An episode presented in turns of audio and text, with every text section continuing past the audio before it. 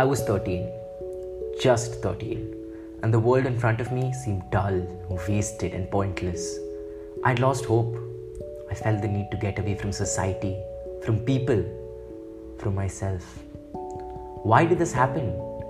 Why did I even feel this way? Honestly, I don't know. Will I ever know? Probably not.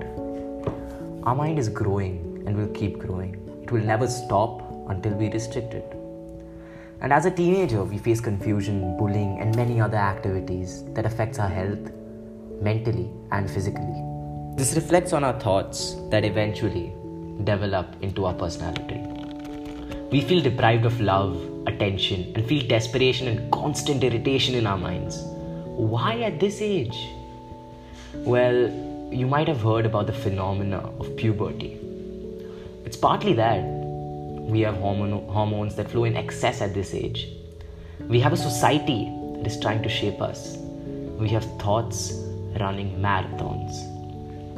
It's hard, but there is a simple trick to conquer your mind and gain leverage on your thoughts. And always, always stay one step ahead in life. You need to analyze your thoughts with patience and consciousness. Never, never let your subconscious rule.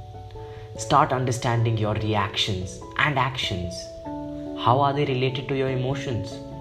Start looking for comfort in yourself rather than in others because no one can understand you the way you can.